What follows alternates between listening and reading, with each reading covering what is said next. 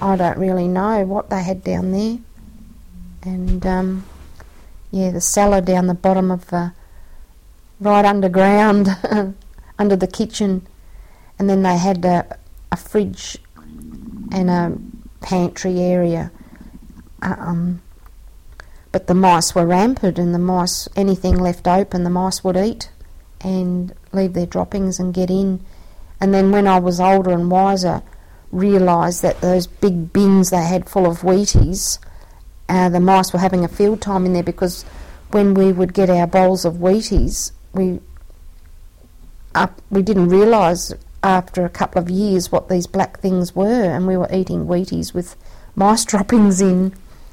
And uh, to this day, I won't touch Weeties. uh, so the, the kitchen was the last part of the building, was it? Yes, and then it was the back veranda. Back veranda. Yeah, the stoves and that were on the wall, um, and then it was uh, outside, and um, oh, they had huge, big locker areas where they'd kept the girls' best uniforms for church and hats and clothes and that. Um, just off the corridor where the hall was.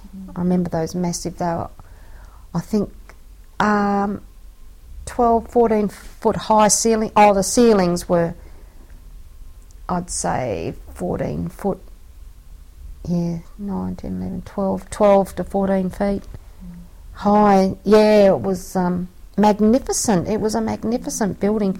And I'm sure, I don't know if people had. Um,